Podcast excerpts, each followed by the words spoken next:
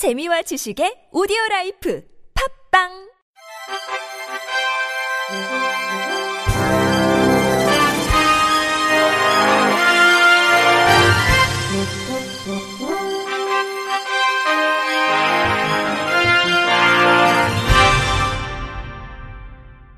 청취자 여러분 안녕하십니까? 1월 둘째 주 주간 KBIC 뉴스입니다.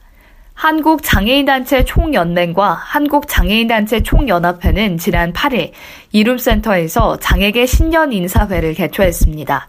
이 자리에서 한국장애인단체 총연맹 홍순봉 상임대표는 올해는 최저임금이 시간당 8,350원이지만 장애인은 최저임금 적용 제외가 되는 유일한 계층이며 비장애인에 비해 두배 이상 실업률도 높고 고령 장애인 문제는 현황조차 제대로 파악되지 못하고 있다면서 올 한해는 새로운 기분으로 희망찬 새해를 열어 장애계가 다 같이 힘을 합쳤으면 좋겠다고 피력했습니다. 한국장애인단체 총연합회 김광환 상임대표는 올해는 장애 등급제 폐지라는 정책적 큰 변화가 있다며 모든 사람이 소외되지 않고 각계각층에서 장애인을 위한 올바른 정책이 되고 가급적이면 현수막이 많이 붙지 않는 한 해가 됐으면 좋겠다고 바람을 나타냈습니다.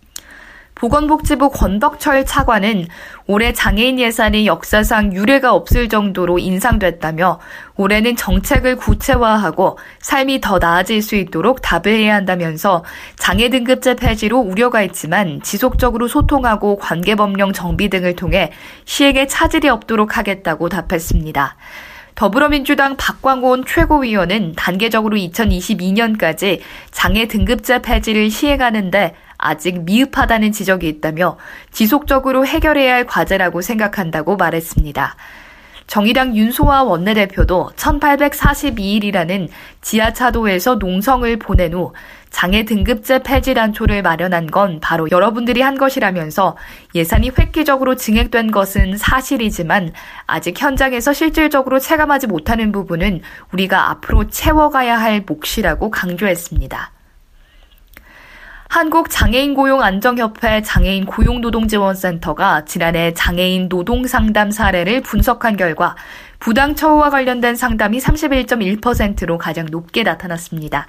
이어 임금 체불, 부당 해고, 실업급여, 퇴직금, 산재, 기타 순으로 나타났습니다. 또 남성의 비율이 매우 높게 나타났고 장애 유형 중에서는 지체장애, 시각장애, 청각장애, 뇌병변장애, 신장장애, 지적, 자폐성 장애 순이었습니다. 거주 지역은 서울이 51%로 가장 높게 나타났고 경기도, 인천, 부산, 강원, 대전 등의 순으로 나타났습니다. 피상담자의 장애 정도에 따른 비율은 경증 장애인이 93.2%였고 연령은 20대가 절반을 넘어선 가운데 30대, 40대, 50대, 60대가 뒤를 이었습니다. 장애인 고용노동지원센터 조호근 소장은 장애인 고용을 촉진하는 것도 중요하지만 고용된 장애인이 행복하게 근무할 수 있도록 존중하고 배려하는 것도 중요하다며 그러기 위해서는 장애인 근로자 지원센터 설치, 운영이 시급하다고 말했습니다. 장애인 등 사회 약자에 대한 혐오와 차별을 막기 위해 국가인권위원회 혐오차별 대응 기획단이 활동에 돌입했습니다. 혐오차별 대응 기획단은 내부 규정 혐오차별 대응 기획단 설치 및 운영에 관한 규정에 따라 각 부서별 직원들로 꾸려졌습니다.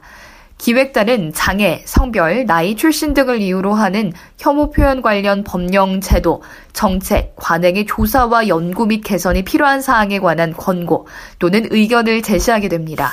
또한 혐오 표현에 대한 실태 조사, 혐오 표현 예방을 위한 교육, 홍보, 혐오 표현의 유형, 판단 기준 및 예방 조치 등에 관한 지침, 제시 권고, 국가기관 지자체와 교류 협력 등의 업무도 맡습니다.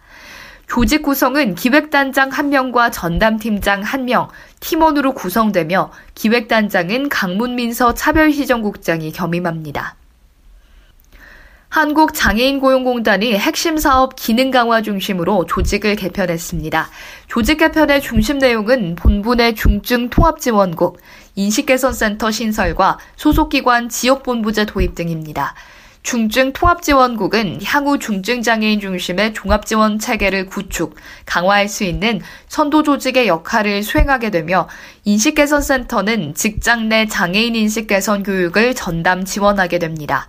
아울러 소속 기관, 지역본부제를 통해 중복되는 경영관리 업무를 최소화하고 핵심 사업 중심으로 자원을 집중하게 됩니다. 한국장애인고용공단 조종란 이사장은 끊임없는 노력과 조직혁신을 통해 급변하는 고용 환경 속에서 장애인 고용의 든든한 울타리 역할을 노력하겠다면서 고객의 기대에 부응하고 중증장애인 고용 및 일자리 창출을 선도하는 전문기관으로 거듭나기 위한 변화 노력을 계속해 나갈 것이라고 말했습니다. 혼자 사는 노인과 중증 장애인들의 생활 안전을 24시간 확인하는 응급안전 알림 서비스가 시행되고 있는데요. 그런데 신형 응급전화기 일부가 제대로 작동되지 않고 있어 응급 상황 대처에 차질이 우려되고 있습니다. MBC 황구선 기자의 보도입니다. 집안 잘 보이는 곳에 설치된 응급 전화기입니다. 비상 버튼을 누르면 119 상황실이나 지역 복지관으로 연결됩니다. 또 집안 곳곳에 활동 감지기와 화재 경보기, 가스 누설 경보기의 감지 상황이 응급 전화기로 전송됩니다. 화재가 감지되었습니다. 화재 경보가 해제되었습니다. 경보 방송이 울리고도 별도의 조치가 없으면 자동으로 119로 연결됩니다. 원주 지역에서는 구형 전화기의 사용 연한이 지나자 두 달 전부터 1,500여 세대의 기능이 향상된 최신형 전화기가 설치됐습니다. 하지만 오작동률이 높은 게 문제입니다. 어르신들의 활동이 실시간으로 복지관에 접속돼야 하지만 수신이 안 되는 경우가 잦습니다. 수리를 요청한 기기만 110대, 새로 설치된 응급전화 10대 가운데 한 대꼴로 문제가 생긴 겁니다. 인터뷰 최동진 독거노인 응급안전 서비스 사회복지사. 뭐 이번 장비가 이제 신규 장비이기 때문에 기존 장비보다 훨씬 더 좋은 기능을 갖고 있을 거라고 생각하고 했는데 불량률도 그렇고 AS율도 상당히 많이 나와서 이렇다 보니 모니터에는 작동 원활로 돼 있어도 막상 확인하면 꺼져 있는 경우도 있습니다. 사회복지사 한 명이 담당하고 있는 홀몸 노인은 250여 명. 응급전화기가 원활하게 작동해야 어르신들의 안전을 보장할 수 있습니다.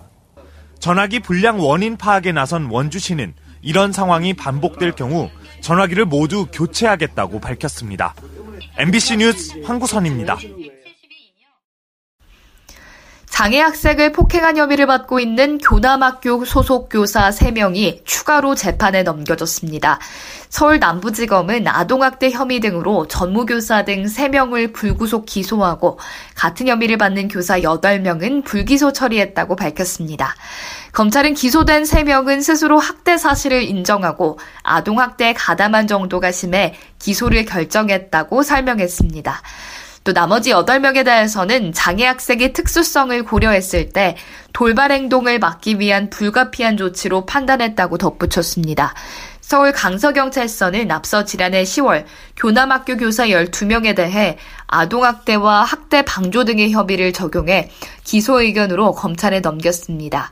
이 가운데 46살 이모 씨는 학생 2명을 발로 차고 빗자루로 때리는 등 12차례에 걸쳐 학대한 혐의로 지난해 11월 구속 기소된 상태입니다. 한국장애인문화예술원과 주한영국문화원이 오는 19일까지 영국 장애예술 공연을 국내 관객에게 선보입니다.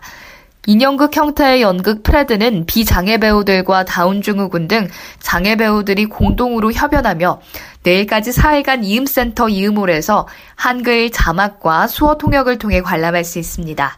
또한 내일까지 닷새간 이음센터 갤러리에서 공연되는 조 배넌의 시선은 빛과 소리가 차단된 작은 블랙박스 공간에서 단 한 명의 관객을 대상으로 선보입니다.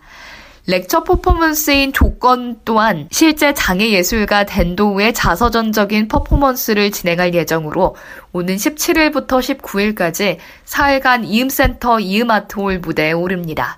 한국장애인문화예술원 안주건 이사장은 이번 공연을 통해 장애예술에 대한 인식이 개선되고 국내 장애예술가들에게 유의미한 예술적 자극과 활발한 창작 활동의 계기가 되길 기대한다고 말했습니다.